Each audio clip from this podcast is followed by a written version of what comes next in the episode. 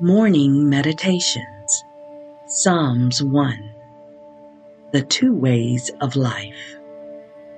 Happy are those who do not follow the advice of the wicked, or take the path that sinners tread, or sit in the seat of scoffers.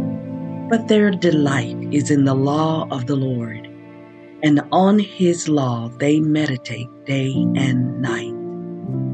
They are like trees planted by streams of water, which yield their fruit in its season, and their leaves do not wither. In all they do, they prosper. The wicked are not so, but are like chaff that the wind drives away. Therefore, the wicked will not stand in the judgment, nor sinners in the congregation of the righteous. For the Lord watches over the way of the righteous, but the way of the wicked will perish.